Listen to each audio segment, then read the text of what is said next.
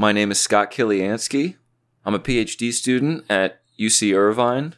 My work deals with the relationship between sleep and memory and trying to figure out what's going on in the brain while we sleep to stabilize our memories. I hope that my work can give us a, a better understanding of how memory in general works in the hopes that one, we can recreate it artificially. I think that would be very cool to have some artificially intelligent systems that could have the same kind of memory that we have. Uh, and also, I'd like to be able to find a way that we can sort of offload our own memories eventually so that we can recall them on demand later on, especially in the instance that we have some kind of memory impairment later on in our lives, which is natural but can also be accelerated by disease. Thank you for tuning in. This is my grad life.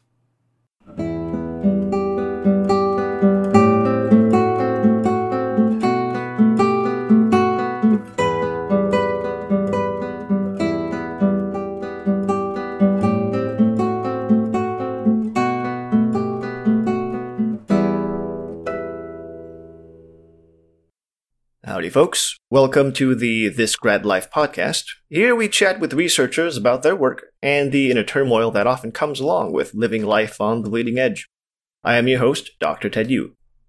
If you can't get enough of science and or dread, head down to our official website, www.thisgradlife.com.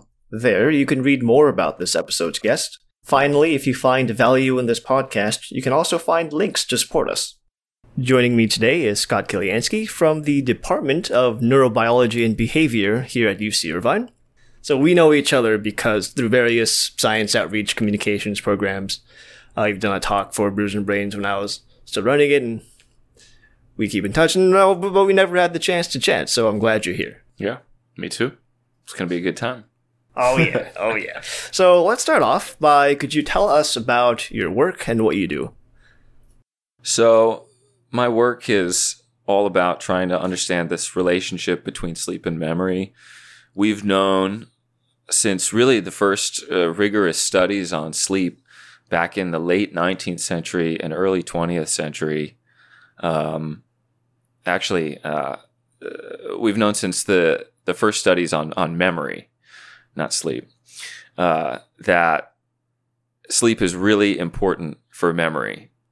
So there was this study back in the 20s where these guys had people learn stuff in the beginning of the day and then go throughout their day, go to sleep, then get tested in the morning, or learn stuff at night right before they go to sleep, uh, wake up the next day, go throughout their day, then get tested the next night. So still 24 hour period.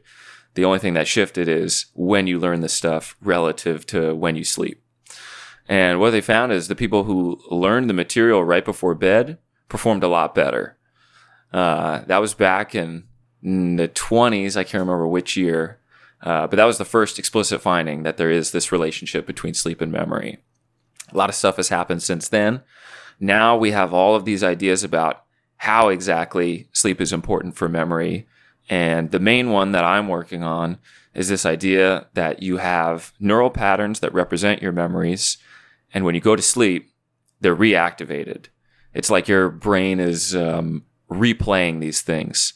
It's like a VCR if you're old, or a DVD player, or a Blu-ray, or a, a, video MP4 that's uh, replaying over and over again while you sleep. And it's almost like the brain is rehearsing. It's practicing while you sleep to try to stabilize these memories and just stamp them in place. Because if they only get played out once during the day, they're not going to be that strong. If they get replayed many times during the night, they're going to strengthen up. How does that old adage go? You know, when they whenever they talk about memory and stuff like that, oh, they'll say, "Oh, I don't even remember what I ate for breakfast" or something like that.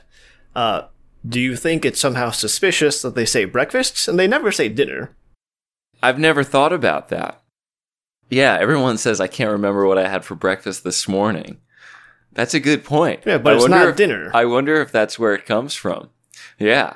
I mean, the idea that original study I talked about from the the twenties is uh, the the idea there. The reason why they thought sleep was important is because uh, your brain can stabilize it. They had no real idea how that was happening, but they they figured that the brain was somehow stabilizing the information that it just took in.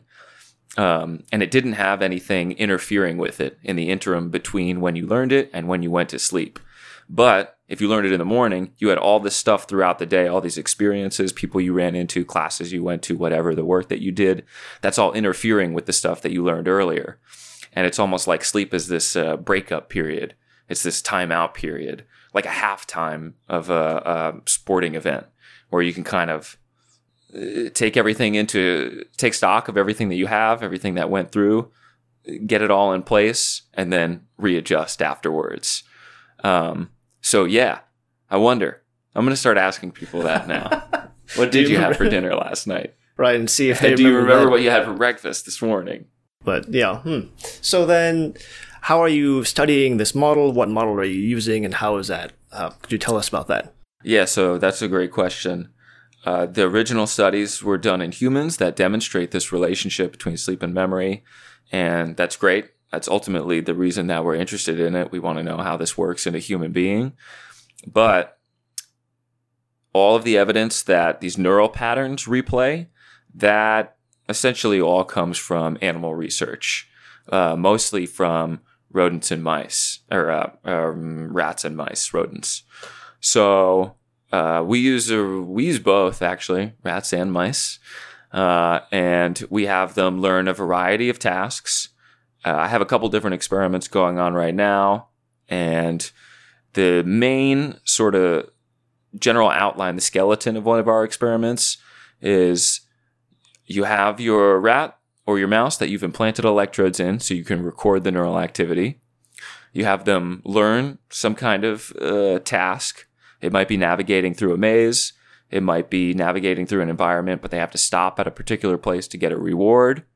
Uh, it could be, we don't do this, but it could be something like learning to lever press for a reward or go left or go right for a reward, some kind of task like that, uh, that they can't just do right off the bat. They have to learn something.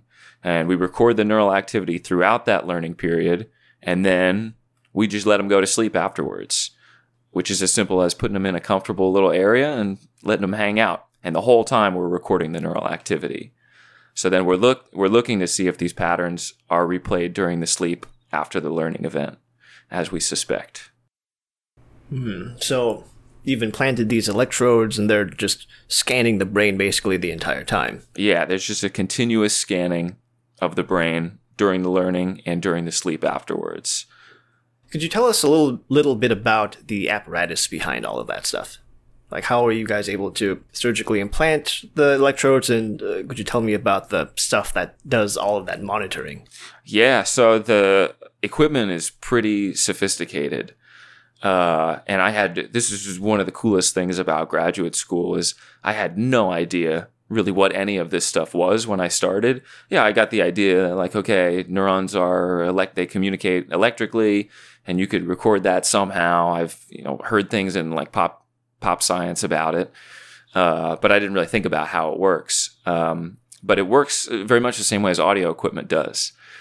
So uh, the electrodes are just monitoring the electrical state, and then but the electrical signals are very small inside the brain, and what's happening is those electrical signals are being conducted up the wires that are in the brain. Those are the electrodes.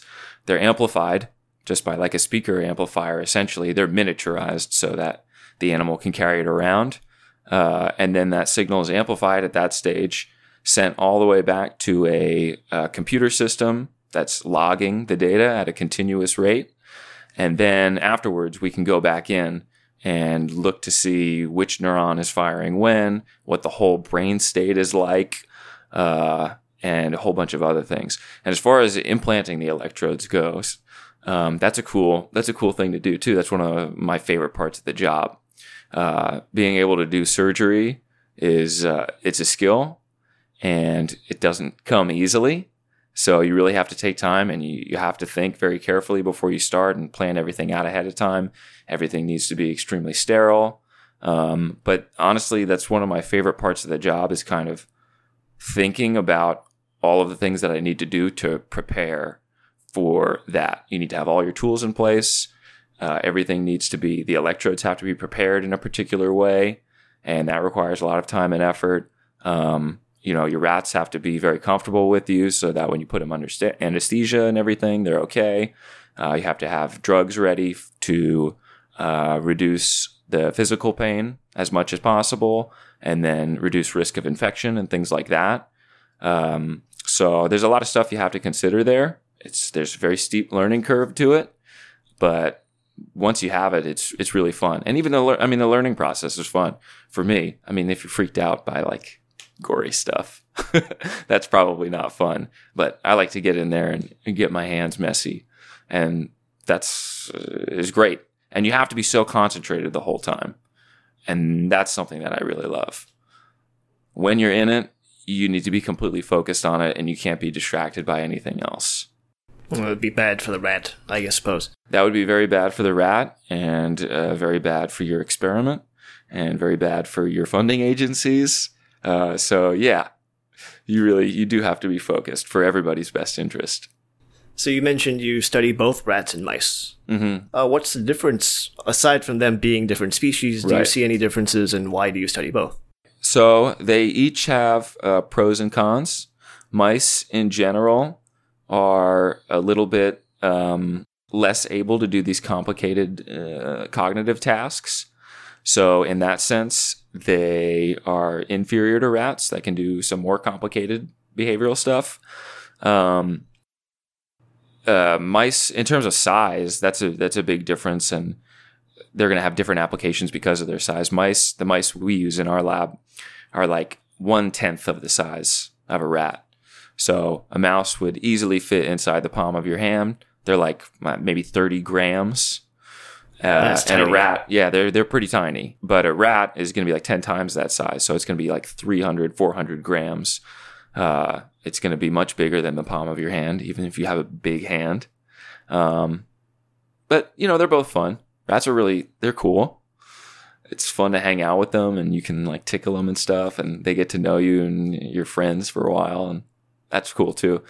And they love they love treats, chocolate. They love chocolate. They love Froot Loops. That's really cool. Uh, giving them Froot Loops, they get really excited when you come around. If you're the person that gives them Froot Loops, um, but in terms of the experimental application, uh, you can do what we call freely moving recordings in rats, where you can take these electrodes and once they're all put together, the whole and the amplifiers are attached to it. It's a fairly heavy piece of equipment that could be 20, 30 grams. A rat can carry that around on its head pretty well, uh, especially after a couple days of habituating to it. It's like there's nothing even there. So they can just run around carrying this stuff on their head and it's not a problem. So we can have them moving in the real world and doing all kinds of tasks in the real world, navigation tasks, navigating through actual space. Mice, because they're so much smaller, we can't do those same same kinds of things. So in many cases, and in our lab, people will do what's called head fixing them, which is essentially you just put them into this apparatus that keeps their head still, but they can move their body around. And we'll put them on like a trackball uh, or a running wheel so they can move the wheel, which makes them feel a little bit more comfortable. But then also the wheel is synced, synced up with like a virtual reality environment. And then they can move through virtual space, which I'm assuming from their perspective and the way they behave, they're probably really confused by when you first put them on there because they're just running around. That doesn't really seem like they're paying attention to anything. Uh, they're still getting used to everything. But eventually, based on their behavior, you can infer that they really do have some understanding of the virtual space. They will stop at particular locations when they know that they have to to get a reward. Um, and even if you shift the the gain, so you make the ball move slower or faster, they'll still respond at the same places. Which means that they're not just counting how far they've gone. They're not just timing it in their head or counting the number of steps. If you're varying the speed at which the ball moves, they're using the visual information from the virtual reality to figure out where they have to, you know, lever press or lick or whatever to get a reward. So that I mean, I was kind of talking smack on mice earlier. They're not as cognitively sophisticated as uh, rats, which I still think is true, but they can still do quite a bit. It's remarkable what these animals can learn, actually. It's pretty amazing. Having tried VR myself, in like a video game sort of application, Mm, yeah. it's remarkable how quickly you can lose yourself. Yeah. Yeah, it is amazing. I haven't played that much VR, but there's another lab in our department that's using VR uh, in humans, uh, and I went up there to go test out one of their games that they developed, and yeah, it's immersive. It's it really is. Yeah, you get lost. And there's plenty of videos on Reddit or something like that of people putting it on and all of a sudden they just have no sense of the the physical space that they're occupying occupying anymore. Right. They'll just fall over, they'll just get scared of stuff, they just don't even think about taking the thing off. They just they just completely lose themselves. Huh. Yeah, It's interesting that mice will they're cognitively complex enough that they'll also get lost and then they can adjust. yeah, they can adjust over time. It, yeah, it's amazing. It'd be interesting to compare the rate at which they do it compared to humans. Right? You have them run uh, an analogous task, or I mean, pretty much the same task, just scaled up for a mouse or a human, and see how fast they start responding to like the different space. Right, and see if you can get like a relationship between cognitive complexity, I suppose. Yeah, yeah. In in one realm at least, in terms of like adapting to virtual reality. That'd be cool. I'm not gonna do it, but somebody else should. One of these days, maybe. So going back to something you mentioned about how you plant these electrodes in their heads and you're measuring the electrical signal in their brains, you're continuously measuring that? And how much data do you generate and how do you manage all that? So the data does get pretty big um, because we uh, sample. It depends on what kind of recording we're doing, but we sample at 30 kilohertz, which means every uh, every second we have 30,000 individual data points. Um, so you can imagine if we do a recording for a few hours, that gets pretty pretty big. Uh, if we do that uh, in a recording where we have 256 electrodes, which the last recording I did had that had that number of electrodes at that sampling frequency. Uh, we ended up getting, I think, 300 or 350 gigs of data just within a couple hours. Or one rat? If- yeah, for one mouse in that case, yeah. Um, and yeah, that's a lot. And that's actually something we're dealing with right now, trying to figure out how to how to manage all this data. There's another thing going on in our lab, which is really cool. I'm not that involved in it, so I won't dive too deep into it. Uh, but we have a method of a lot of labs have this now, but there's a method of actually imaging the activity of neurons.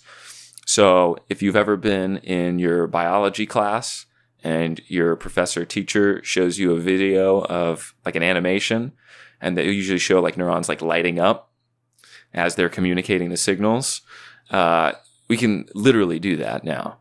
Yeah, where you can see the neuron light up as it fires an action potential, more or less, and that's amazing. But those images, the movies that are created, those are huge files. Well, I, I Right. can imagine. Right, because they have to be very high resolution, and image files in general tend to get really big if you record for a long time.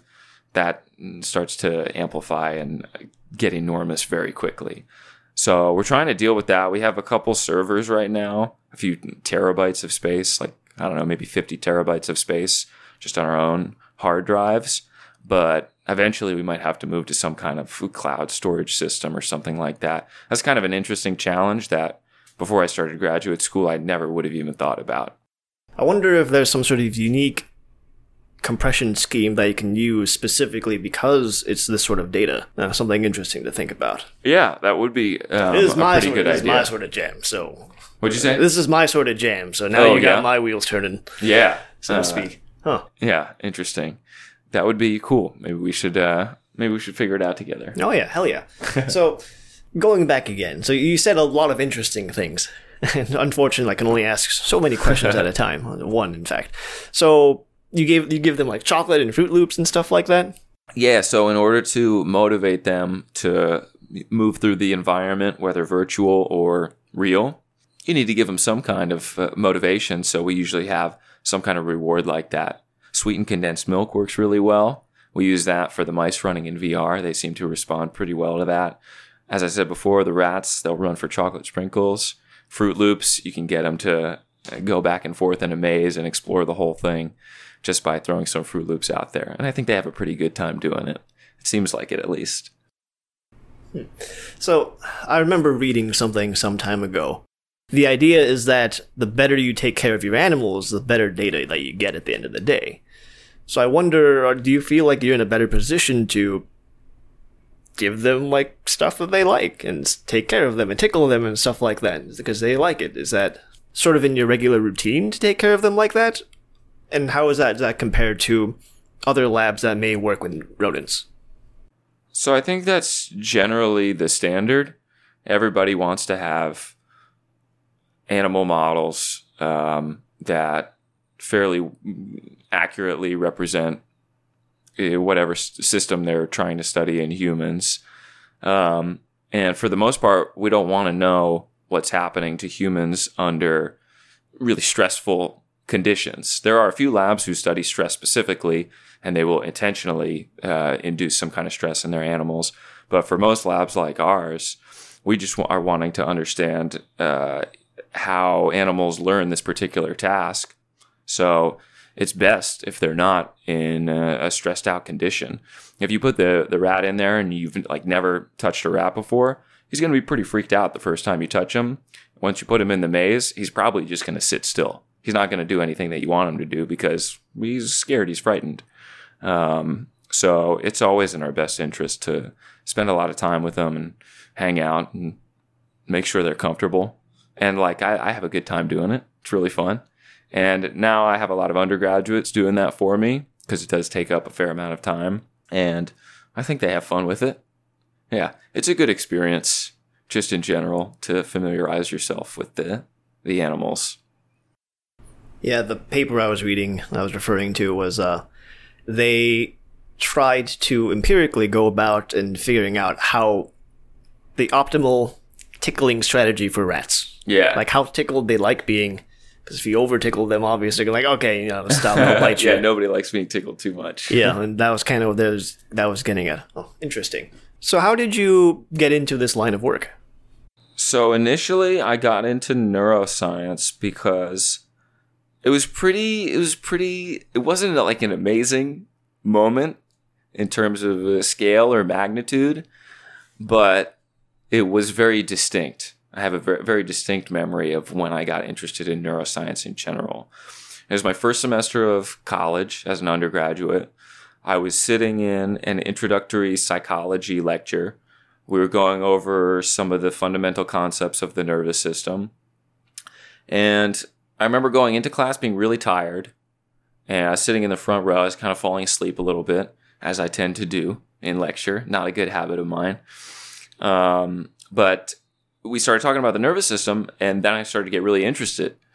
And I was wide awake for the rest of the class, ultra focused on the professor giving us this information. And I just started to think if you could, if there was some way to monitor the activity of all the neurons in the entire nervous system all at once, you could, there must be a way that you could decode all of that activity and be able to predict whatever the organism is doing. Doesn't matter if it's a human being, a monkey, a cat, a rat, whatever, an ant, doesn't matter. If you could monitor all the activity, there must be a way to predict how it's going to behave because we don't have any behaviors that are not controlled by our nervous system at some level.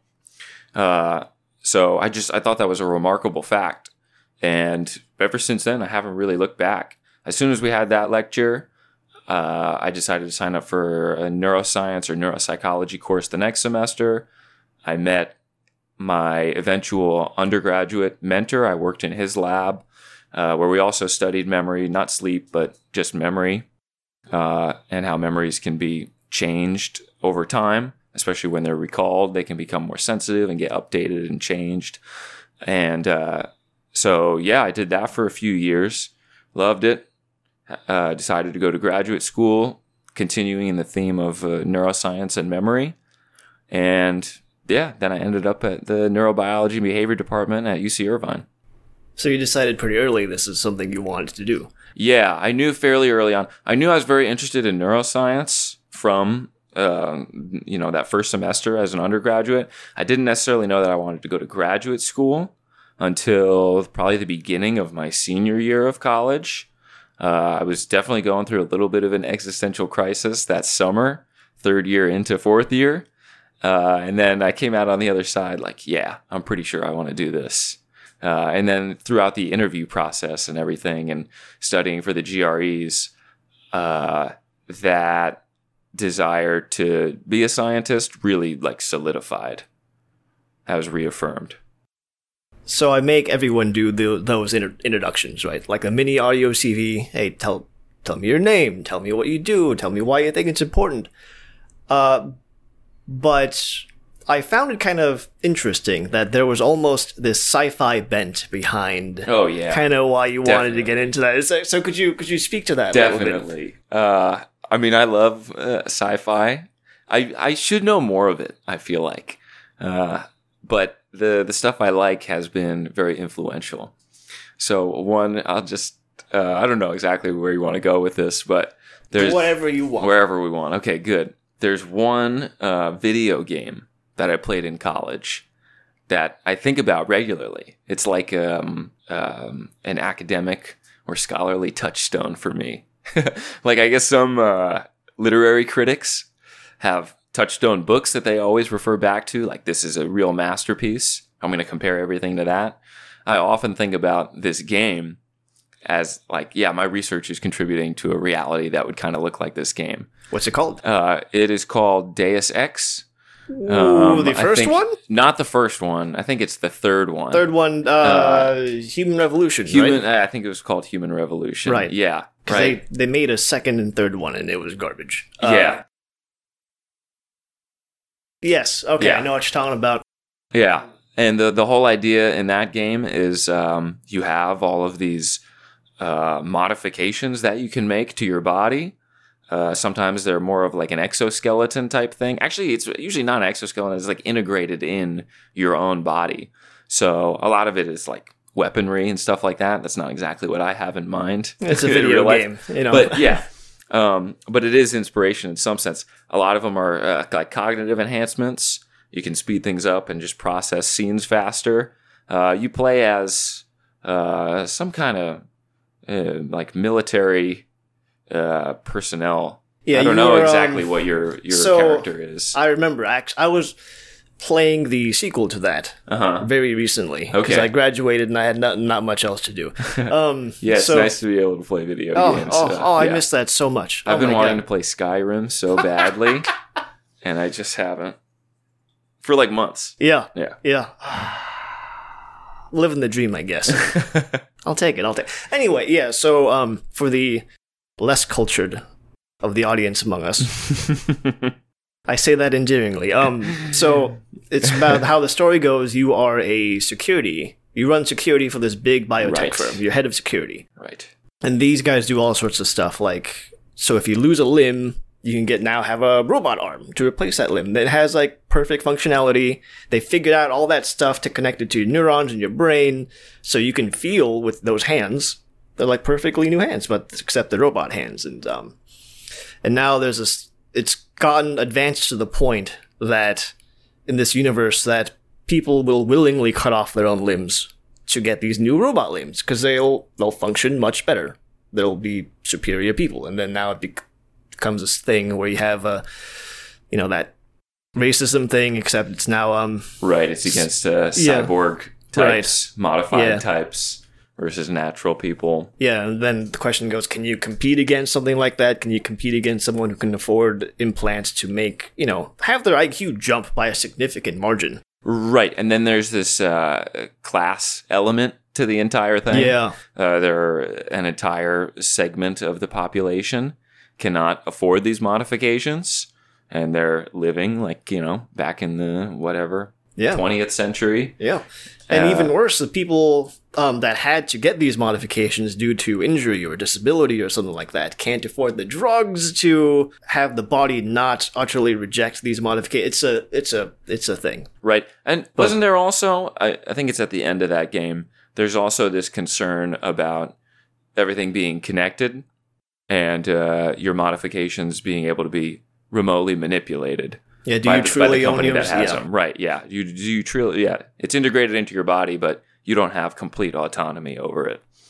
uh, somebody else has a little bit of control. I think they do that at the end of it. Spoiler alert. yeah, yeah. um, They do that at it's the end of the game. game. It's an old game, but yes, but yeah, that, so yeah, th- that was an influence for sure. I always think about that. Um, I'd like to be able to develop those things for people who do lose a limb or uh, an organ. It'd be able to. It would be so cool to uh, replace that um, with uh, an artificial one that works just as well. Um, another thing that I often think about is or another uh, piece of media that I often think about is um, uh, Ex Machina, which was a movie. I think that's the title of it. Yeah, that uh, one I'm not familiar with. yeah, and um, that's that's a great movie. Uh, it's got Oscar Isaacson in it. He plays like this uh, genius programmer who creates an artificial intelligence and embodies it in a machine, but it looks very human-like. And Yeah, yeah, no, I know what he- you're talking- yeah, yeah, I think it's yeah. called Ex Machina. Yeah, I think he you're right. invites- fairly recent, right? Yeah. Yeah, I was kind of throwing myself off there because I was like, Deus Ex is the game, and then Ex Machina. There's a theme here. trend Yeah. yeah. Um, so yeah, that's another thing. He invites this programmer out who supposedly wins a competition for being the best programmer, and then he goes to get to meet Oscar Isaacson's character in this remote location where only he lives. And really, it turns out to be uh, a test for this guy. If he really does believe that this person or machine is a person or a machine, so it ends up being like a Turing test type thing, which is you know if you have a conversation with this uh, bot or machine and you don't have any information about whether it is a human or not, except the conversation, um, can you determine which one it is? If you think it's a human, but it's really a machine, it passes the Turing test. That's like the whole idea behind the movie. Uh, so it asks like a lot of interesting philosophical questions about what it means to be human, Yeah. what it means to be machine, uh, how you draw the boundaries between the two, uh, what kind of rights machines have. Uh, I mean, there's a lot of stuff like that, especially now. Uh, people are starting to be really aware of that. Black Mirror has some pretty cool episodes that deal pretty directly with that. There's uh, a classic uh, science fiction book, uh, I Robot, Yeah. Isaac Asimov. Uh, there's a movie made about it too with Will Smith. That's pretty newer, uh, pretty uh, more recent. Um, that's that's a pretty cool movie. It's kind of just like a goofy action flick, but it's got some interesting themes in there. And um, there's a really good book that I want to recommend that I think about that that is directly related to this. It's called The Most Human Human.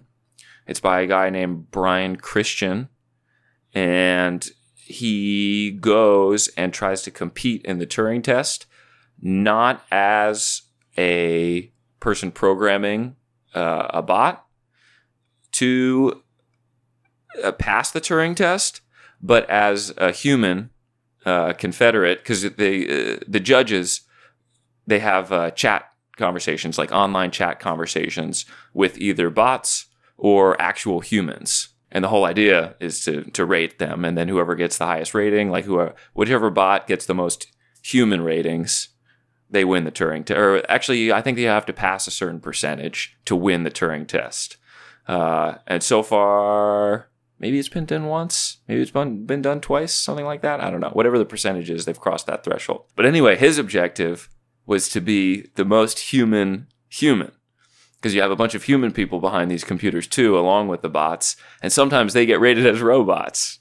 And he and so he starts asking all these questions about if you're just looking at conversations alone, how do you demonstrate that you are a human and not just a machine? Ah, yes, the reverse differ- Turing test. Yeah, what? Yeah, exactly. What differentiates us if a, a machine can respond as naturally and uh, normally as a machine can? Uh, so that's really great. He also he's a brilliant writer.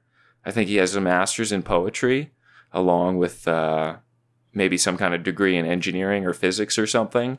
So he just writes about this in a really beautiful way. That's something I think about a lot too. I've read that book a couple times. Highly recommend it. Very cool. With what you mentioned about memory, how does memory specifically fit into this vision that you have for the future? So, when I talk about memory, a lot of people, like the common interpretation is to think of um, your, I guess, what we would call episodic memory, which is uh, something like what did you have for breakfast yesterday? Uh, because you have to think of uh, you know a very specific time and the content of the memory itself, which is the, eating the breakfast, and you have to know when that happened uh, with respect to other things. You don't want to remember if somebody asks you that. You don't want to remember what you had two days ago, and you don't remember what you want to have this morning. What you what you had this morning. You want to remember what you had yesterday. So there's like a sequential component to it. Um, so that's what we would call episodic memory. Um, and a lot of those, a good example would be like a birthday party. If you remember uh, your 20th birthday party, where you went out with your friends and you had a party and it was fun, and then you went to somebody's house afterward and had an after party, and I don't know, had a good time, and you remember all the content of that. That's an episodic memory. But when I say memory, um, I also mean episodic memory, but I mean more memory beyond just that uh, which we would call semantic memory, which is our knowledge for just how the world works in general. Our memory, for instance, for what a table is, is semantic memory, right? You can close your eyes and imagine what a table is. Uh, if you were had no experience with tables before, you wouldn't know. So that is a form of memory. I feel like it's not what comes to people's mind to begin with, but just our general knowledge of the world it's all an accumulation of all these experiences that we've ever had. So even things like uh, basic perception, right? Like knowing what a table is or knowing what shutters in a window are. Uh, that's all a form of memory. Because if you go back to when you were a kid, three years old, you don't know what that is. You might break it up into like little subcomponents, like, okay, yeah, I can see lines here and there, but the way they all go together doesn't really mean anything to me. It's only once you've seen it many, many times and people tell you, yeah, those things are called shutters, that you start to learn and remember, oh yeah, those are that's what shutters are. So all this stuff, all this stuff we kind of take for granted, granted as just basic perception, that is all memory. Uh, and so I think this has really interesting applications for like building artificial intelligence. Uh, the human brain and a lot of other organisms' brains are very good at extracting these commonalities between all of our experiences, at just linking things together and remembering those linkages. Um, and computers aren't really that good at it yet. They, they're very good at doing it in one specific domain, right? We have great uh, speech recognition and even production uh, algorithms, right? If you talk to your Google Assistant or your uh, Siri, is that what they call it on iPhone? Yeah, Siri. Siri. I think. Um, I feel like I'm the only person who doesn't know that. Everybody, everybody's got the iPhone except me. Um, that is uh, so they're very good at doing it in a specific domain, right? So that would be like the speech domain. But if you take the algorithm that Siri or your Google Assistant is using, and you feed it some image data, uh, it doesn't it doesn't know what to do with that because it's only been trained on speech. But the human brain has this, these great mechanisms of generalizing things across all of our different senses. It doesn't matter where, whether it's an image or a speech uh, or some smell. It can link all these things together. Computers are can't quite do that. You know, they have great. They can have great sensory systems. We have cameras that could see better than a human uh, so in that sense, they can uh, resolve a lot more than we can, but they're not very good at linking it to all of these other experiences and all this other information. Um, so that's what I say. Well, that's what I mean when I say I study memory. I want to understand how all of that is generated, how we generate this semantic knowledge, this knowledge of the world and how it works and all the stuff in it. That's very incredible They have this um I guess very high level aspirations about what you want to study and what you and now you're here doing it. Oh, that's very nice. But I have to wonder though, like um I guess for the sake of the lab, hmm. is that like what the lab is about? Because there's like that practical aspect of I have to publish a paper right. if I need to graduate and stuff like that, right? Um, and I have to wonder, is there any sort of disconnect between the immediate practical needs of what you guys put down in your grant versus like, what you would like to do And um, if there are, how do you like how do you deal with that? So we do have some grants right now that pretty much that's the premise behind it. We want to understand how the brain is extracting this semantic knowledge That's spectacular. and making sense of the world, which is pretty cool. But to operationalize this stuff, to actually make it something you can study in a laboratory, has got to be more concrete than all the stuff that I was just talking about. You have to put a rat or a mouse in a box or a virtual reality. It's a little bit, you know, we can't just have a mouse live its entire life and record all the neural signals and then try to make sense of it after a year of collecting data or something like that. That's a cool idea, but we have to be a little bit more practical than that. how would you even sort through all that? I don't. Yeah. Yeah. that would be that would be a huge challenge. And I mean, that's something that people are trying to do now, just continuously collect this data and try to make sense of it later. That's why like data scientists is such a hot job now because that's what uh, a lot of corporations do. Right? Credit card companies just collect data on where you're buying stuff, how much you're spending, what time of the month you're spending it, uh, all this personal information about how old you are, and they're trying to find all these patterns in the data. It's pretty cool, honestly, and it would be pretty cool to do it with the neural data that we collect. Um, but yeah, we have to be a little bit more targeted than that. So we have to go into a lot finer grain detail than just saying like, yeah, I want to understand how all these things are linked together. Um, so when we put it into the lab, um, it does get very specific. So, for instance, one the one experiment that I have going on right now is these mice running in virtual reality. We record the electrical signals while they're running through the virtual reality environment. Then they go to sleep afterwards, and we record the sleep. We're lo- what we're looking for there is when they're going in this virtual reality environment.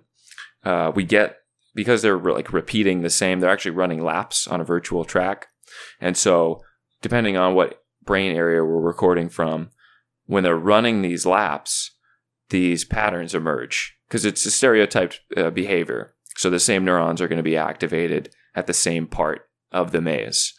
Uh, and then what we see in sleep afterwards is that these same patterns they reemerge during sleep. And then this is where things get very specific. Uh, so we have a, a specific idea about what parts of the brain are in charge of making these replay events in sleep happen. And that's the main objective of my PhD thesis. What is the DVD player? What's actually forcing or causing the playback of the memories while we sleep? Um, so, yeah, we have to go from the really grandiose ideas down to something that's more manageable that we can actually study in the laboratory. And so that's what I'm working on right now. How's the brain generating these replay events? And that is how science has to go, right? We have it's these great ideas. piecemeal. Yeah, but it does have to go down real deep and real fine, like particular.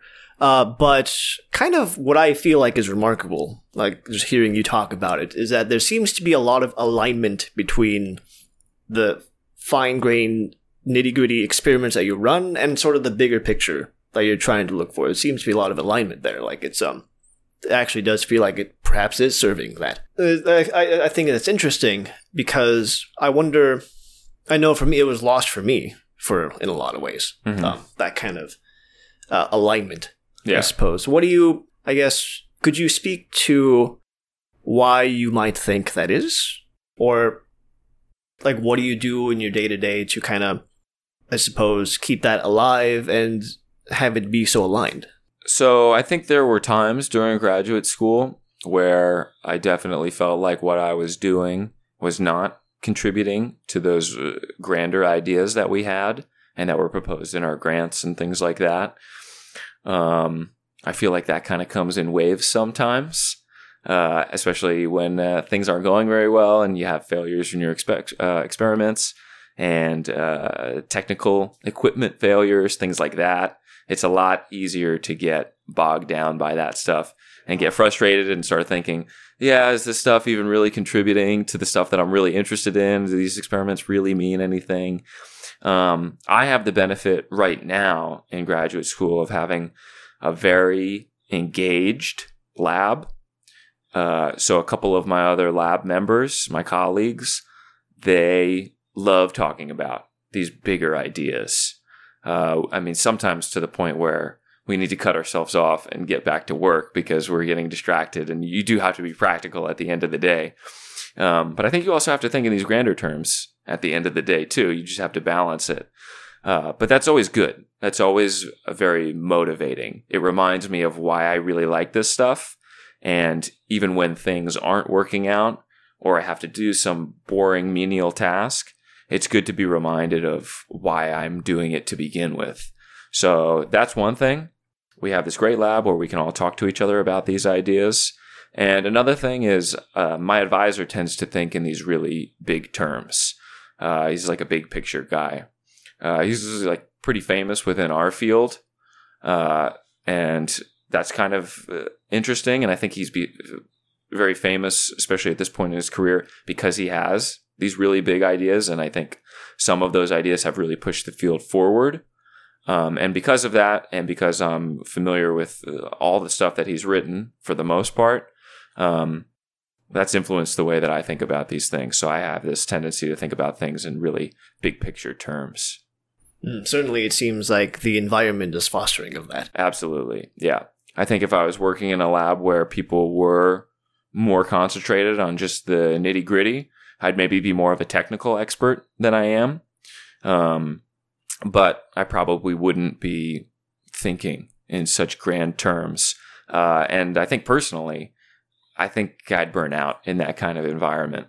Um, sure, it'd be nice to be a technical technical expert. Experiments might go a little bit smoother uh, because I'm more concentrated on the details. But I think they would be less meaningful to me personally if I didn't always have this bigger picture in mind.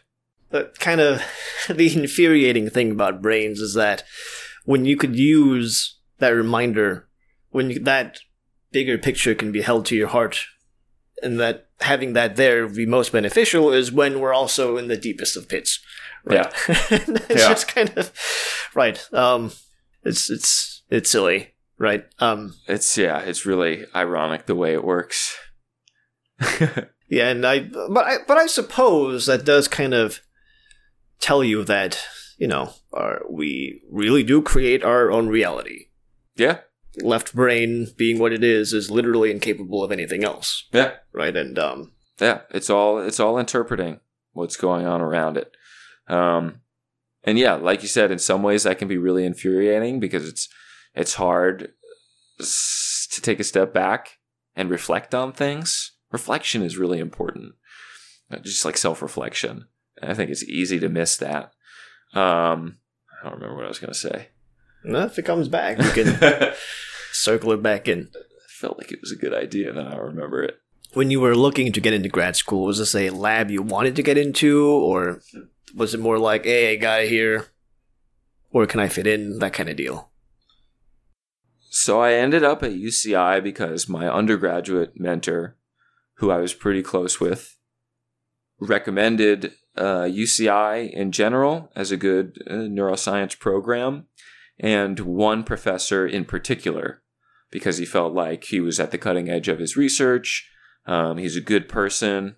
He'll be a good advisor to you. So when I initially moved out here, I thought I was going to work in uh, that professor's lab. And I rotated in the lab, which means I spent 10 weeks there, just sort of volunteering, helping out on a couple people's experiments. I had a small experiment independently on my own, but I was using all his lab equipment for it and everything. And it was nice. It was a good experience, but it was uh, very molecular biology based. So that means I spent a lot of time pipetting solutions into one another, um, running uh, gel electrophoresis, is, which is how you uh, identify um, the molecular weight, the relative molecular weights of things, so you can differentiate like which proteins are expressed or which uh, other molecules are expressed in the cells that you're looking at. It's all very interesting stuff conceptually, but procedurally, in terms of the stuff that I actually had to do day to day activities in the lab, it sucked. It was really boring. It's nice if you like to pop your headphones in and just listen to music and uh, kind of go through the rote activities of pipetting all this stuff together and preparing your gels and doing all that kinds of stuff. But uh, and again, conceptually, it was very interesting, and the lab was great. I really liked all the people in it. Um, but I just didn't like the work. So then uh, I ended up working in a different lab for a little while. So our first year in our program, we have these rotations you go through 10 weeks. And the idea is you kind of sample a couple different labs, and at the end, you pick your favorite one and the one that works out. It's, it's a two way street. They need to want you, and you need to want them. Usually, it works out pretty fine. Um, so I did the second rotation in the lab that I ended up staying in, and I really liked the bigger picture questions they were asking, and then I also really liked the day to day work, the implanting, doing surgeries to implant the electrodes, uh, hanging out with rats, playing around with them. Um, I love more than anything else. I love recording from the brain. Uh, when you do the types of recordings that we do, you can actually feed the signals through an audio amplifier and play them out through a speaker, and you can hear when uh, a neuron sends its signal when it fires. Uh, and I love that. I still love that. Five years into graduate school, it is like music to my ears when I hear that. That's like the most motivating thing I can possibly hear. I've heard it hundreds of times, many, many days, and I still, every time I hear it, I get excited. Uh, so that kind of motivation and reaffirmation that I really love what I do, and that happens on you know, like a weekly basis, daily basis sometimes. Um, that keeps me going. I really like that, and that's what made me join this lab. So it's kind of funny. Initially, I didn't even know who this guy who I work for now is. I didn't know what his laboratory does. Uh, I was totally unfamiliar with it, and then just through, I guess, a little bit of serendipity, uh, I ended up where I am, and I love it. Makes me think. Um, listening to those electrical signals, uh, is it kind of like a Geiger counter in the sense when it like something happens, it just makes a click or a sound or something like that? Or is there some sort of, I guess, um, the difference in the, pitch that's being played or something like that? So it depends on what sounds we're listening to. If we want to listen to individual cells, individual neurons uh, fire, then yeah, then it's just like a pop. Uh, when it fires a lot, very fast, it sounds like popcorn popping almost. Um, it's just it's great. It's a great sound. So those are individual cells firing their signals. We can also look for things that are happening more globally. So what you know, uh, hundreds of neurons are doing at once, and depending on what signal those are giving out, they'll make different sounds. So there's one thing that I'm really interested in, which is called a sharp wave ripple. And it's basically when you have a group of uh, probably a few thousand neurons and they all fire in very quick succession with each other. And these are events where we think, well, actually, we know that these memories are being replayed. So on a global scale, it's called a sharp wave ripple. And then within that, we know that these specific sequences of cells are firing, and that's reflective of a some event that happened earlier in the day that the animal's replaying while it sleeps. And these sharp wave ripples, when you listen to them, it sounds like um, ripping off Velcro. Uh, so it's another it's another cool signal that we can listen to, and it's another thing that when I hear it is really exciting. I love that sound. And it and uh, another thing is I love showing my undergraduates this because I think it's very um, for some of them it's very fascinating to be able to see what the data looks like or what it sounds like in this case in real time rather than having to pipette solutions together and, and wait for something else or just see the result pop up on a computer screen. Uh, I think this is really fascinating and uh, just because it's so immediate. I love that. Um, and it's funny, once you listen to the sounds for a really long time, uh, your ear gets trained to it. It's like you know listening to music. If you're a real expert in a particular genre of music, you're going to hear things that other people who are not familiar with the music they're not picking up on. And so sometimes I'll be hearing something and I'll say, okay, that's a that's a ripple or that's some cell firing. You can actually tell the difference between different subtypes of neurons based on how they sound. Uh, and some of my students who aren't as experienced, they'll look at me like, "What? Like how how do you know this stuff?" Uh, and that's kind of cool because it reaffirms uh, the fact that I have become at least a little bit of an expert. I mean, there's a there's just a certain amount of time that you have to dedicate to it in order to start picking up on these things. And when that happens, I always realize, yeah, I put in that time. Now I can start to just hear these things. Um, and that's cool. And I like pointing them out to other people. Teaching teaching's a big part of graduate school, and at first I didn't like it that much, but lately, especially, I've uh, actually been really liking it. So I'm really curious about it because I feel like it would make for a really good PhD art project Yeah, to, I guess, put sounds to different things, um, tr- to introduce a level of musicality to it. I wonder if there's some way to shove in like neurons doing this or that associated with certain harmonics because in in a physical sense that it makes sense to do that Yeah. something like that. I wonder wonder if that's something that could be done. Just they're just curious. Hmm. Yeah, that would be kind of interesting. Uh, there's a lot of different, uh, you know, some listeners might have heard of different like brain rhythms, um, which just has to do with cells firing at regular intervals, usually on like a big scale. So many cells fire uh, at a particular interval, uh, and they can be really fast. Sometimes they're uh, at like uh, uh, 20, 30, 40 hertz, so that many times a second.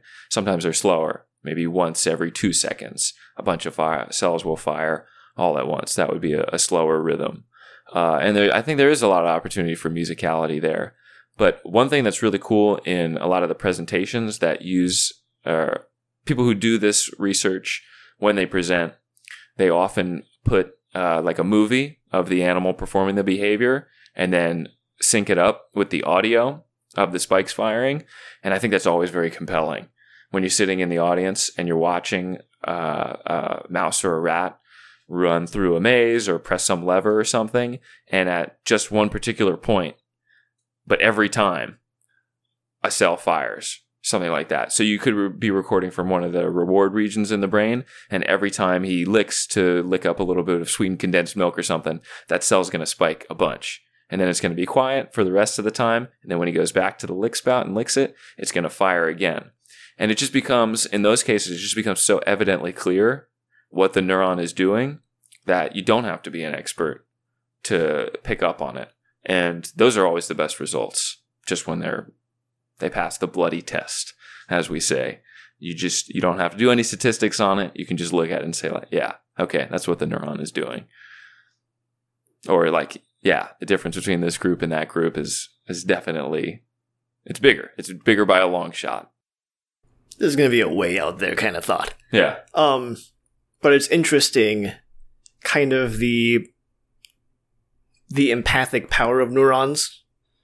That it's a bunch of neurons looking at another bunch of neurons, but it's hearing it.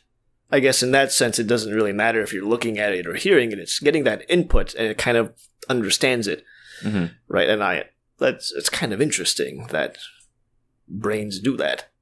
Um, what do you mean? Like that Like, so- we hmm. that we're just a bunch of neurons Yeah, and we're observing another bunch bunch, of- of, neurons? Yeah, and then somehow Yeah. we kind of relate those behaviors to that bundle of neurons, Yeah.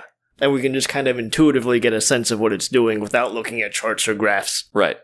Yeah. All you have to do is uh, just kind of, uh, yeah, just watch. Actually, there's a guy who won the Nobel Prize um, in 2014. Uh, his name is John O'Keefe. He won it with two other people. Uh, and he made the initial discovery back in 1971. He was recording from a brain region called the hippocampus, which is something that we record from too. Uh, and he was recording single neurons in that region. And he was just listening to the cells fire as an animal, a rat, was just sort of randomly foraging around a box, I think. And he noticed that there's some cells that seem to fire in very specific places in the box. And again, that was like passing the bloody test. That wasn't the design of the experiment. He didn't think that neurons in the hippocampus were uh, going to respond at just particular spots, like in one particular corner or just the middle. Um, it was just by sitting there watching and listening to the rat uh, that he made this observation like, oh, okay, I think maybe this is what these cells are doing. And now, a few decades later, we have a lot of evidence that that is what they're doing. They're kind of encoding where the animal is in space if you blow out the hippocampus, if you somehow get rid of that, and there are some human patients who've had damage to the hippocampus, we know that their spatial perception, their ability to navigate in space, that's all impaired. Um, so, uh, yeah, it's that kind of stuff that just like really gets me going. You can just sit there and make an observation, and that completely changes the game potentially. This is very compelling, in my opinion. That's a damn cool field. God damn. So I hmm, so it's gonna get held on. Who developed that? I guess what group developed that system of attributing sounds to neurons firing? How do they figure out like okay, we should play sounds like this or that, and how do they determine all that? How that do you have um? Because that's a very significant thing to do. Yeah, so I actually don't know who the first person would be to record, uh, to play it through a speaker and listen to it, but it's kind of intuitive if you know anything about um, electronics and you know how neurons communicate electrically.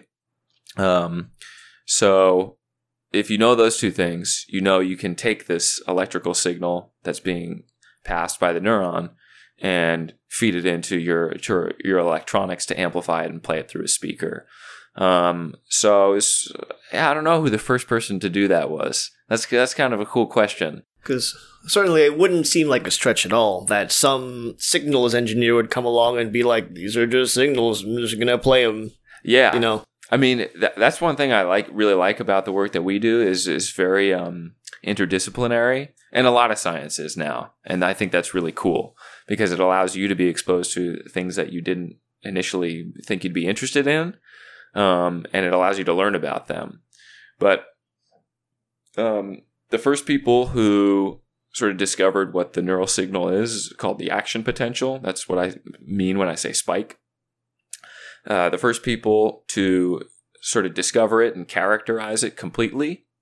Uh, there were two guys named um, Alan Hodgkins and Andrew Huxley, and they recorded from these big squid axons and they characterize how the axon propagates the action potential and what kind of electrical currents are involved and all the kinds of stuff like that.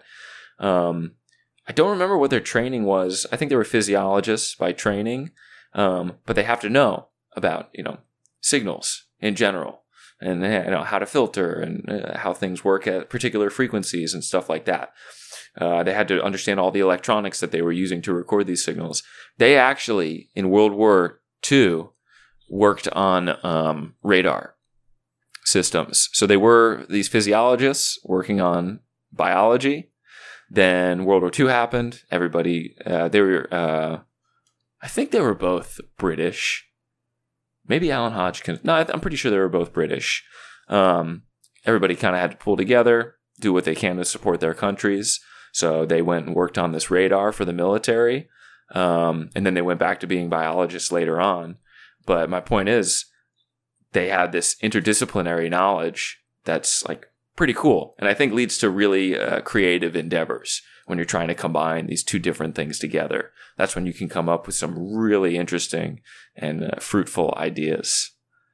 And uh, side note, that guy, Andrew Huxley, he's a half brother with Aldous Huxley, who wrote Brave New World and Doors of Perception and uh, is yeah, sort of an influential, uh, forward thinking writer. I always I always wonder. I don't know that much about his personal history, other than the fact that he's half brothers with Aldous Huxley. But it'd be nice to know like what kind of conversations they had, or or what their relationship was like, because they're half brothers. So I don't know if they were close or not.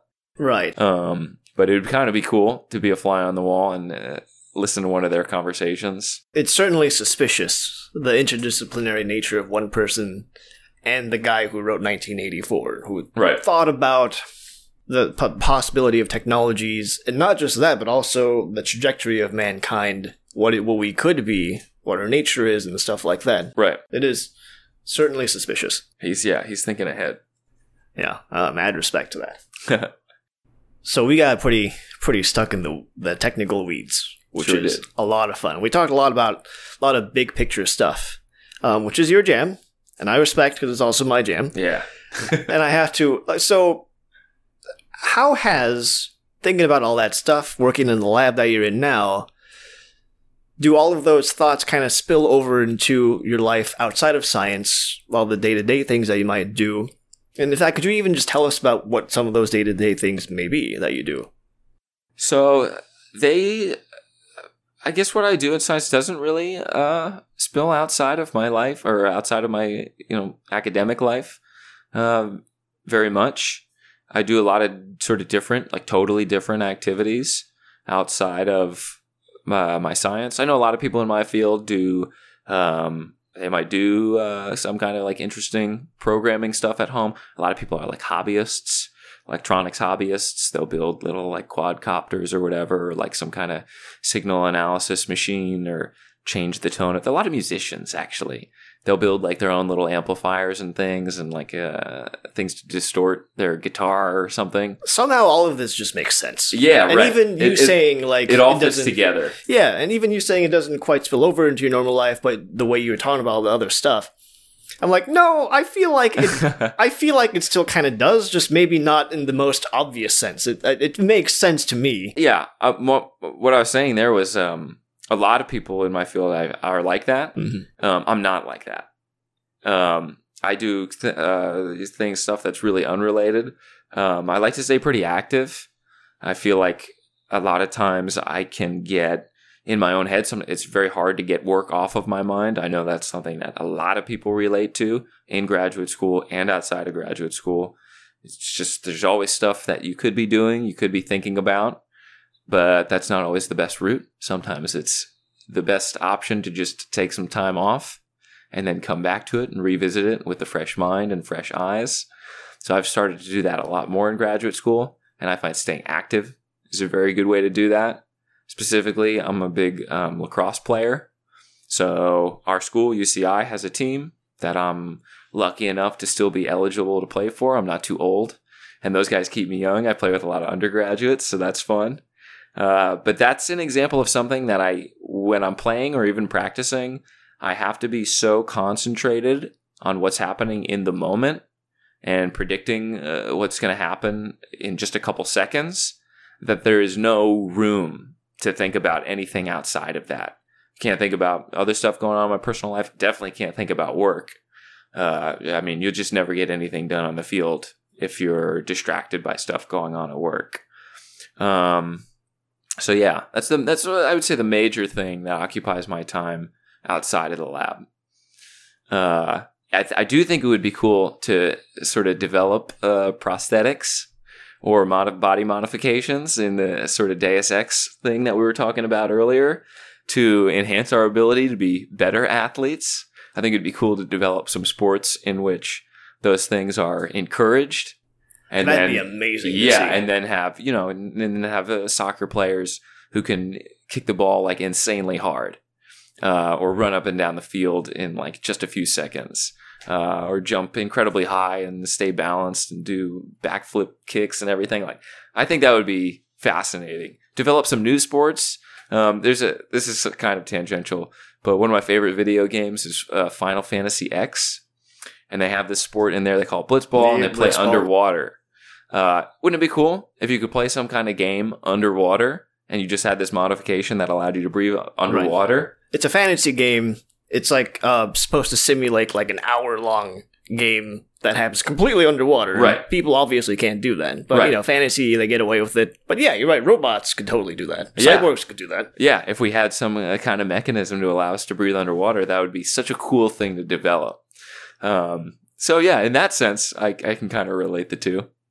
Definitely. So okay, so here's what I'm getting at. Okay, so side note first.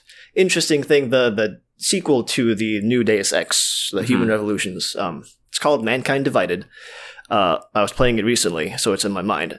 They have, if as you go along through the world of this game, you'll see these posters for what is basically MMA for cyborgs. hmm.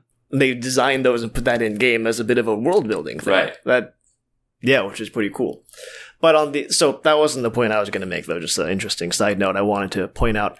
Um, the interesting thing to me here, I think, when you said that, hey, I don't feel like it spills over uh, the science to my regular life. I like to do things that are like completely different. Um, somehow, to me, that just seems like the opposite side of the coin of all these people that are doing hobby electronics, um, or making all this other weird stuff on the side. It seems to be almost to be, uh, kind of the same sort of mechanism at the end of the day. It just expresses itself a little differently. Mm-hmm. I don't. I'm having. Right, like the people who are doing, I think, I think I get what you mean. It's like the people who are doing the uh, hobbyist circuit building uh, and building little machines at home and stuff like that.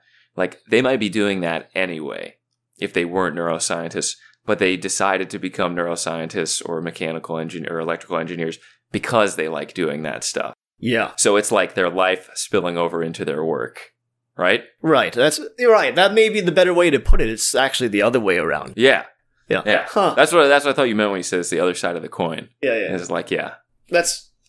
direction. I wasn't change. sure what I meant, but it sounded appropriate. But okay, I like. Yeah. Yeah. Yeah. yeah. No, I think that's a good way of putting it. Huh. Hmm.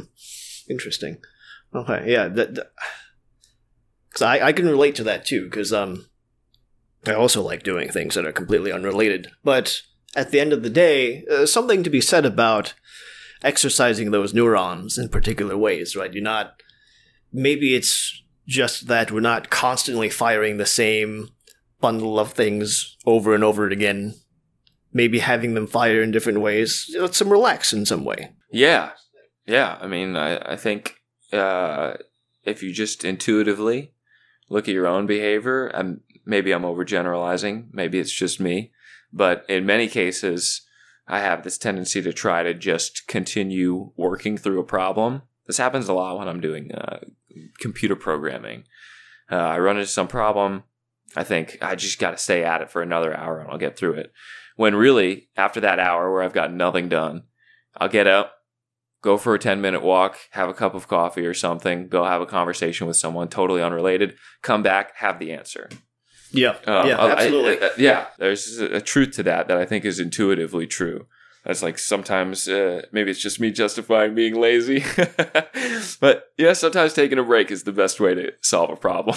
like uh, that's actually a lesson I had to t- learn multiple times before it finally sunk in. And actually, when it sunk in, it was when um I was talking with another professor about uh, this thing. Um, yeah, this is an interesting professor. Nearly, uh, there was uh, feel like I have a weird interest. We're like acquaintances, but there's like a weird relationship because um I nearly failed this professor's class. Yeah, but that was due to like circumstances around my life. Things were just falling apart, and it was not a good Yeah. time. Uh, another episode, I suppose. And uh, the, as it was going, I wasn't going to pass her class. right. It wasn't going to happen.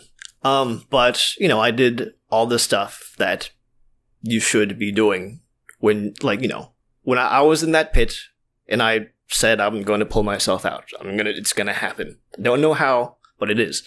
Um, and um, the idea was that I will go to the go to a counselor, talk to them, get all this stuff sorted. Uh, and the deal was you actually go through and doing that stuff. We'll have this bit of extra credit that you can do. Um, and then um, we'll see how it goes from there. Hmm And that's the sense you're not going to pass. And then, yeah, like aced that extra credit Yeah. exam. Um, yeah, I'm pretty sure I got a perfect score on it because I just knew it. What was I getting at? that wasn't the important. Anyway, so that wasn't the. I just thought about that. So um, so I didn't finally learn that lesson until I had this conversation with a professor uh, who related with me about the same thing. Saying in lab, it's like two or three in the morning, and then just this thing just needs to work. The thing just needs to work, and then it breaks. Oh, and then I broke it because I'm tired. yeah. And like, Yeah. well, I've been there yeah. before. Yeah, and it's it definitely is a thing. Like you should go do something else, right? Yeah. And to me, it seems like, yeah, yeah, maybe it really is life spilling into science, doing all this other stuff too, right? That kind of um, sparks that sort of uh, same kind of joy that we get from our work in some ways. yeah. Um, for me, it was yoga. My active thing was yoga Ah, when I was in grad school. Gotcha. Went. That's when I got certified to teach and everything too. Oh, okay. Yeah, uh, that was my jam. Yeah. Did that like uh, help you get through a, a tough time? Ooh. Was that something that you relied on? Oh, okay. Um, okay, I, I can go through the story now for sure. Um, I attribute my teacher training, the 200 hour yoga teacher training that you get to be Mhm. certified a instructor by Yoga Alliance. It's called the, which is sort of the governing body here in the states for um, yoga instructors. The, the the biggest one, at least. Um, uh, it was out of that training that I was able to pull myself out of a depressive rut. Uh huh. Uh, so, yeah, what I did, how the story goes, um, my advancement exam was coming up, and as a reminder for the audience, that's the big exam, which is often considered to be the hardest part of grad school. That you have to compile all the work that you've done so far, plan out a research uh, plan for the rest of your PhD, and then you have to justify every little bit to a committee of five professors. At least it was five in my department. Yeah. Um, then they have to say, "This guy, he's doing a good job. We can let him stay." Or they'll say, "No, go back to the drawing board. You're garbage," and you know you can't fail that more than twice, because then, like you know, bad things happen. But anyway, um, yeah. So, and I would be like, okay, so these advancements are going to come up. I'm just going to go check into the counseling center just to make sure all the gears in my brain are lubricated. You know, all the neurons are going to fire fine and stuff like that. You know, all that kind of stuff. Just, just make sure, like, you know, just get all wrapped up, right? And I'll be fine.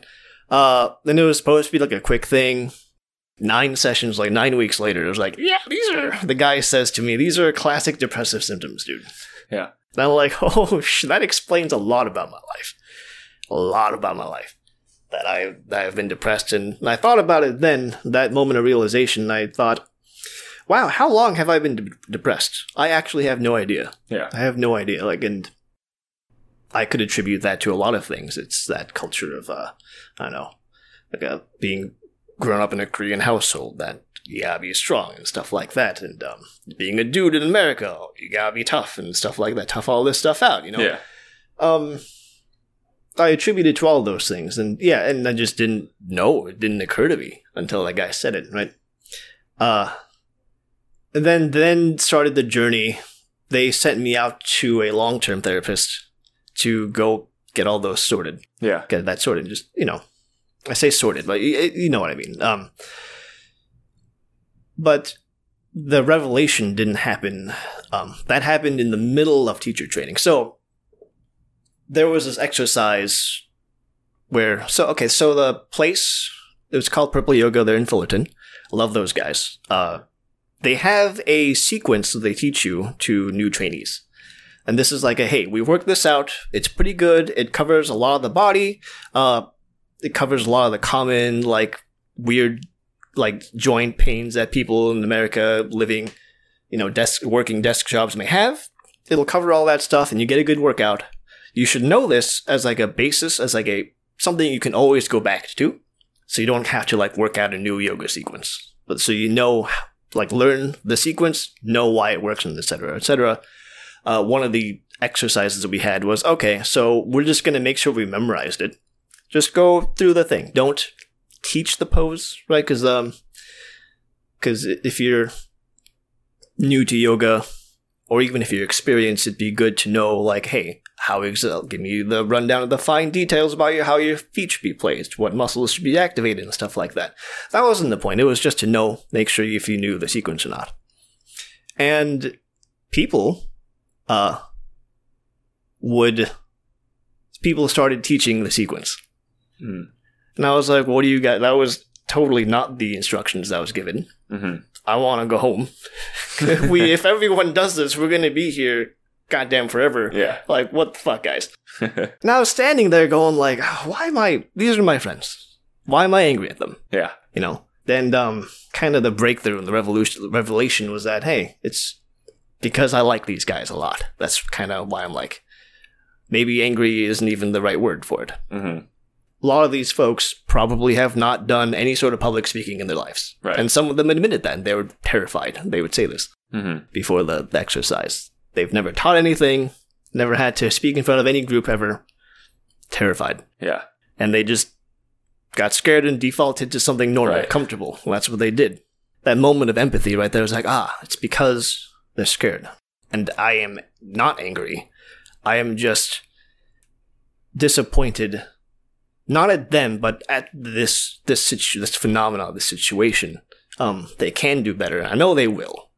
And that's kind of when I that clicked for me. That's what that feeling that I was feeling was. Uh-huh. And I thought about, huh, when have I ever, when have I felt that before? That sort of anger, but it's not really anger or disappointment, not directed at any person and how they're performing is more about like kind of the situation. Mm-hmm. It sucks. Learning things and doing things for the first time is painful, and I relate to that. Yeah. Uh, and I wish you didn't have to feel it. But you know, it's how it goes. You do. Yeah. Yeah. Well, that was that was it. That's yeah. When you ask, did yoga have a big part to play in during grad school? Yeah, Yeah.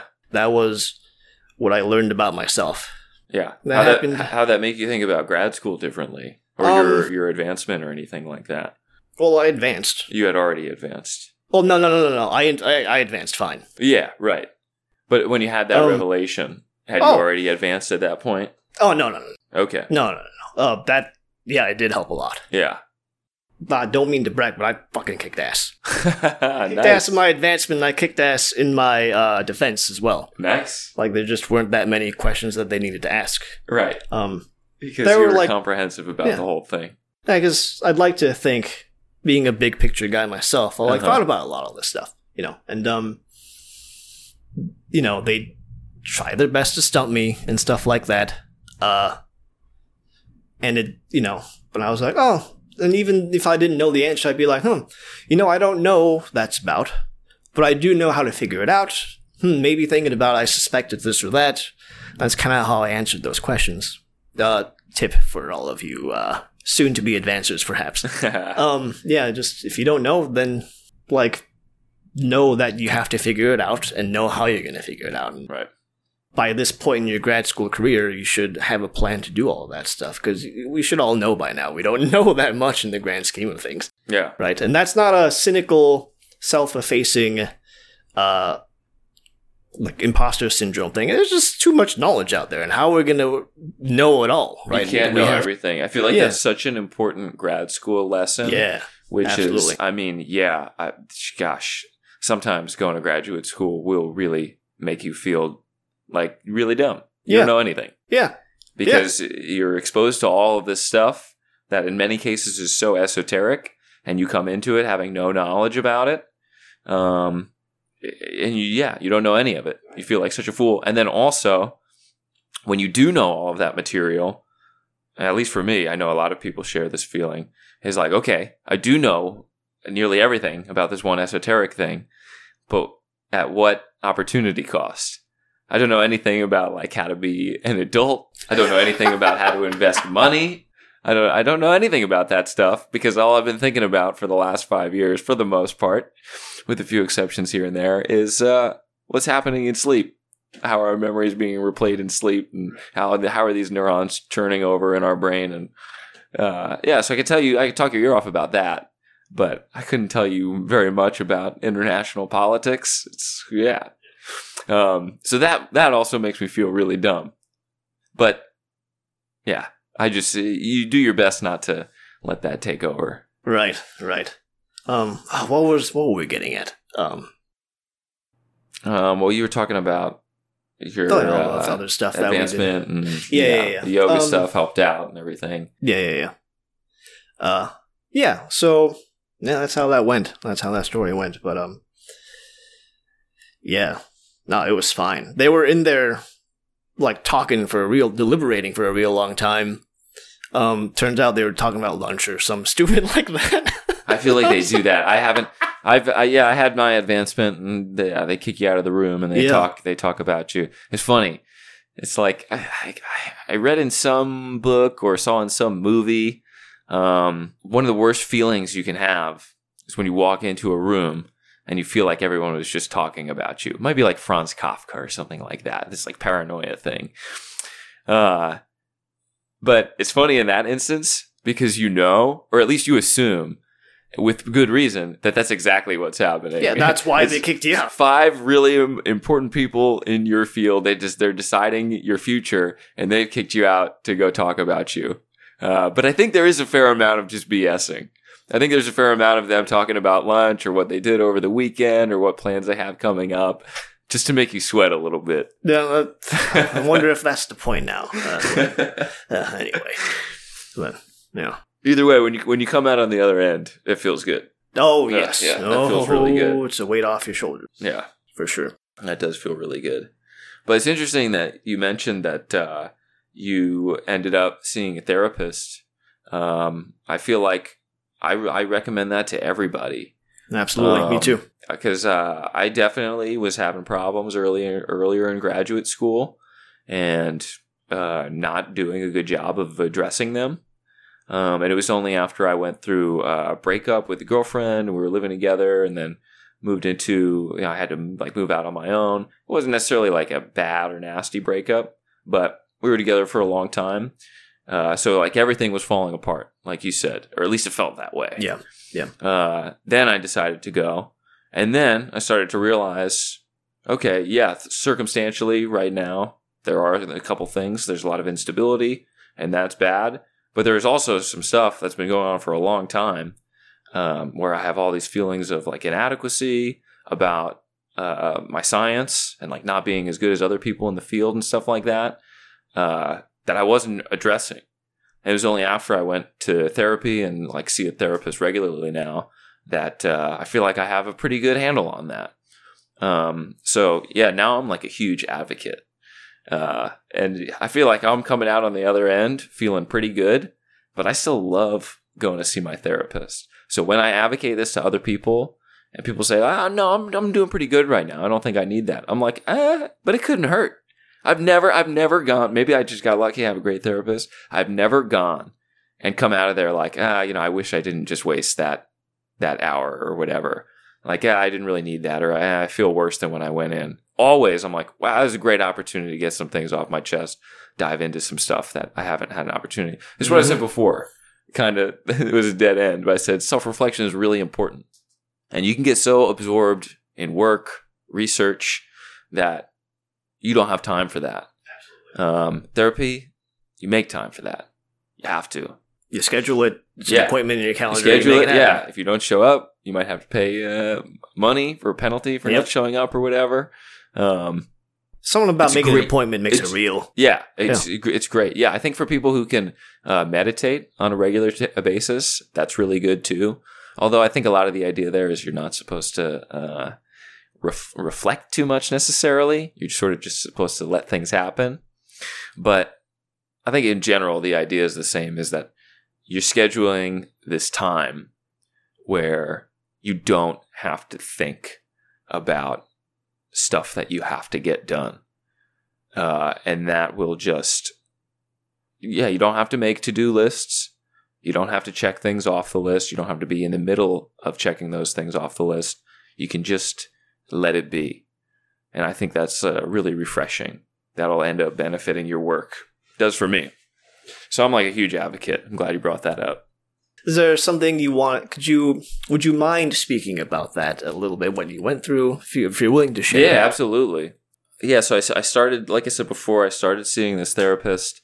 Um, actually, it was before uh, me and my girlfriend at the time broke up, um, but things weren't really going so well. So a lot of those sessions were talking about that relationship. Then eventually that ended a couple months down the line.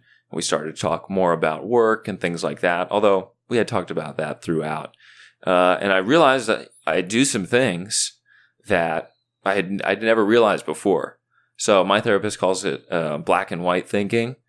Uh, some people call it binary thinking. Some people call it catastrophic thinking, which is like one thing goes wrong and you think everything is ruined. Yes, my Um, therapist called it catastrophizing. Yeah, well. Yeah. catastrophizing. I think that's like the technical psychology term for it. Um, yeah, I do that all the time. And I started to realize it, and now I catch myself doing it all the time. And it's so nice to just have that awareness and say, it's okay. I sure I didn't get up or wha- whatever. I missed an appointment earlier in the day. I'm uh, running late. Whatever. Things didn't go according to plan. I didn't get to have my breakfast like I knew, normally do. Something I, I popped a tire and I'm going to be late for something. Like, it's okay. Life is going to go on.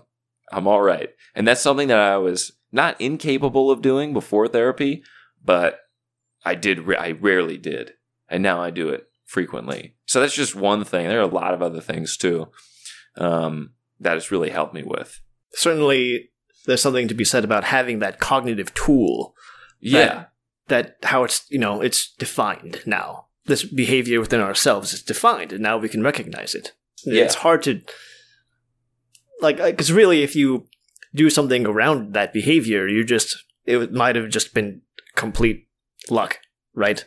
Or some neuron decided to fire this way or that, and that's just how it happened. Yeah. perhaps. But uh, until you have like a like a like a defined thing about cognitive processes, your own cognitive processes, yeah, certainly. Then you have some real power over it. Yeah. Yeah, I think it's hard to catch the patterns uh, unless you have someone else uh, pointing them out to you, Mhm, mhm. uh, or you're taking the time to self-reflect. Yeah. and that's when you recognize you have certain patterns. Um, and yeah, for me, therapy really helped with that. For a lot of people, I think it does. Like I said, I'm just uh, a huge advocate, uh, and it's nice. I mean, if you're in grad school or an undergraduate, you usually have a lot of those services offered through your school, or they'll refer you out to somebody. But I think it's something a lot more people should take advantage of. But I had the same kind of reluctance to go. Uh, you were saying, I mean, a lot of people do, but it's ironic because I actually I got my degree, my undergraduate degree in psychology, and Oh, for a long time, yeah. Yeah. for a long time, I wanted to be a psychologist. Actually, I think if for some reason I couldn't be a neuroscientist, some reason my PhD just got cut short, I'd probably go back to graduate school to become a practicing psychologist. So it's so ironic. It's so hypocritical. They say like, yeah, I'd, I'd love to go help people who need the help that I can offer, but I, I never want to receive it. It's got to be an order of magnitude worse if you want if you are a psychologist, right? Yeah, right. that that was actually something um, a therapist and I talked about the rel- reluctance to ther- go to therapy, Mhm. and she'd even say herself like, "Oh, I'm a therapist. Why am I going to therapy? Why haven't I figured this shit out?" Which is you know hilarious to think about. Yeah. right? it's like yeah, fucking people, man, brains, dude. No man, yeah, we do all kinds of weird stuff. yeah, It's crazy. yeah, but Yeah, but overall, that was a huge boon for me. I think uh, maybe if I didn't have that, I may have left uh, graduate school a few years ago. If I didn't have that, that was a really important uh, turning point, I would say, yeah, in my graduate career. Yeah. yeah, especially dudes, right?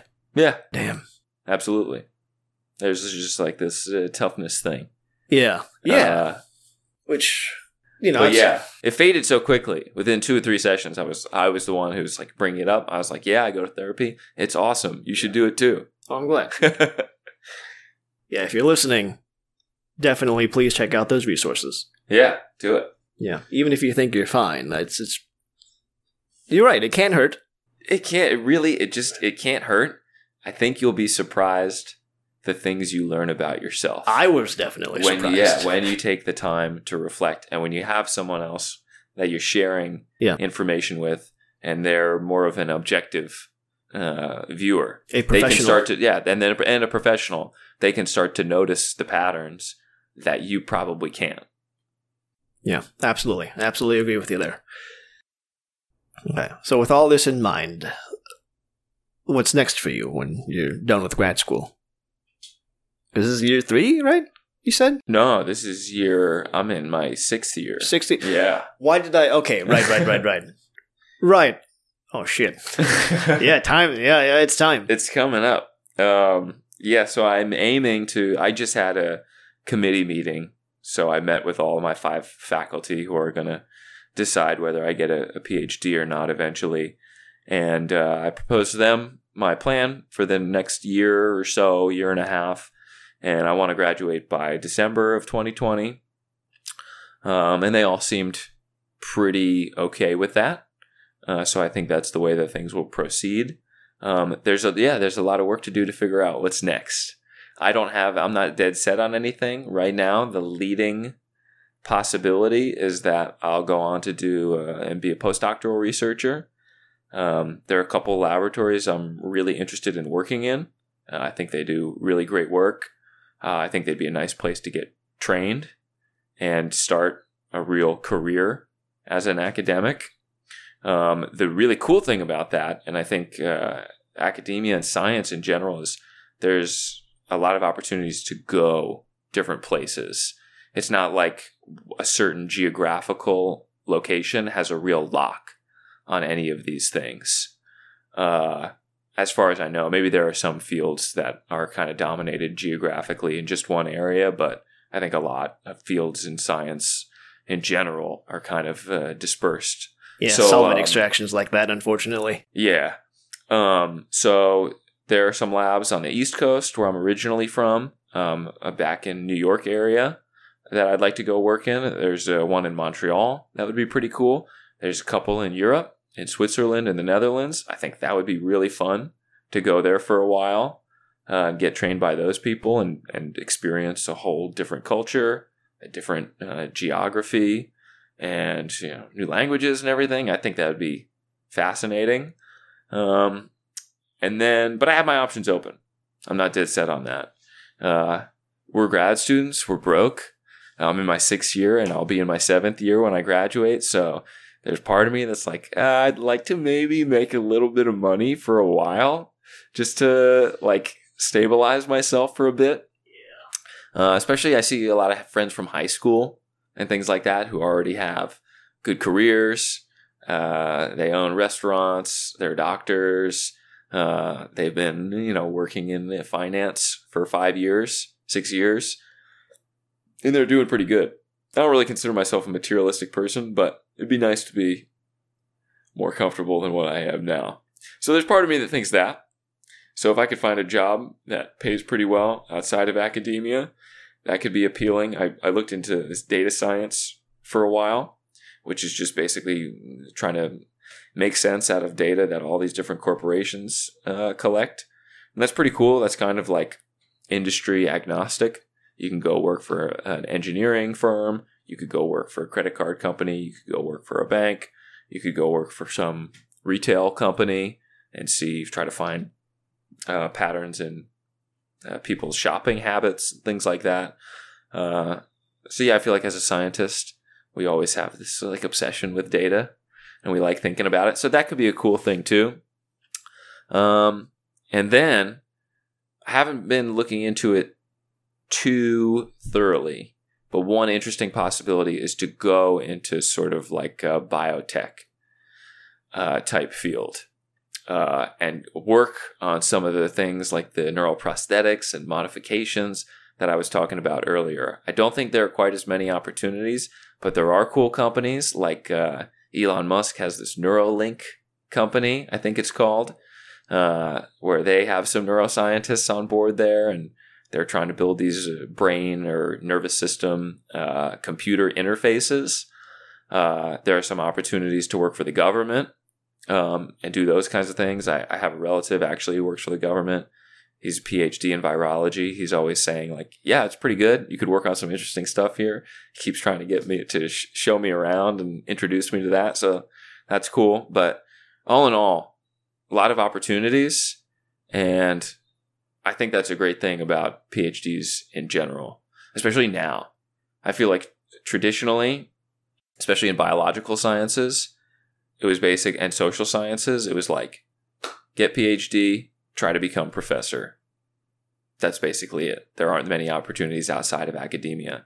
Now, I feel like people are uh, PhDs are a little bit more valuable, a little bit more lucrative than they used to be, uh, in demand. And yeah, I'm excited to explore the possibilities. Awesome.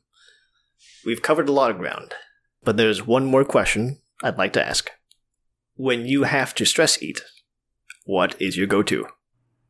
So usually when I get stressed out, I don't eat that much. Ah, stress not eater. Yeah, yes. I'm, yeah, I'm a stress not eater. Um, but that means I'm usually not cooking for myself. If I'm stressed out, I'm you know, busy with a lot of other things. I don't have time to cook for myself. My go-to is uh, Greek yogurt and chunky peanut butter just put them in a bowl, mix them together. I really like the texture. It's really cream, creamy, and like you get a little bit of texture in there with the peanuts. Um, throw some bananas in there, or sometimes I put strawberries in there. It's quick. You don't have to cook anything. You don't have to wash any dishes besides the bowl that you're eating in. Sometimes, if I have a small thing of yogurt, I'll just put the peanut butter right in there, right? And then you just have to throw it out in the recycling or the trash or whatever. So it's convenient, it's tasty, uh, and it's not it's not too unhealthy. That is the uh, easily the uh, most struggle meal, grad meal I've had on this show. Mad respect to that. Yeah, it's it's it's not too fancy, but gets the job done. I I yes, I understand. Yeah. And I mean sometimes if I am really stressed out and that's like I'll have that as like a full meal as a dinner. Yeah. It'll be in an enormous quantity. Like an entire cereal bowl filled with that. Um Gotcha. you know, actually it's kind of making me hungry for it right now. yeah, I think with the strawberries and bananas really do it. Mm, yeah. Um, if you told me just yogurt and peanut butter, I'd be like, God damn. I do that a lot too. Uh, it's not the ideal, but I Yeah. do I do it a lot too. Yeah. Yeah, grad grad life for you. Uh, grad life. Yeah, just trying to get by, do what's convenient. Please eat well, guys.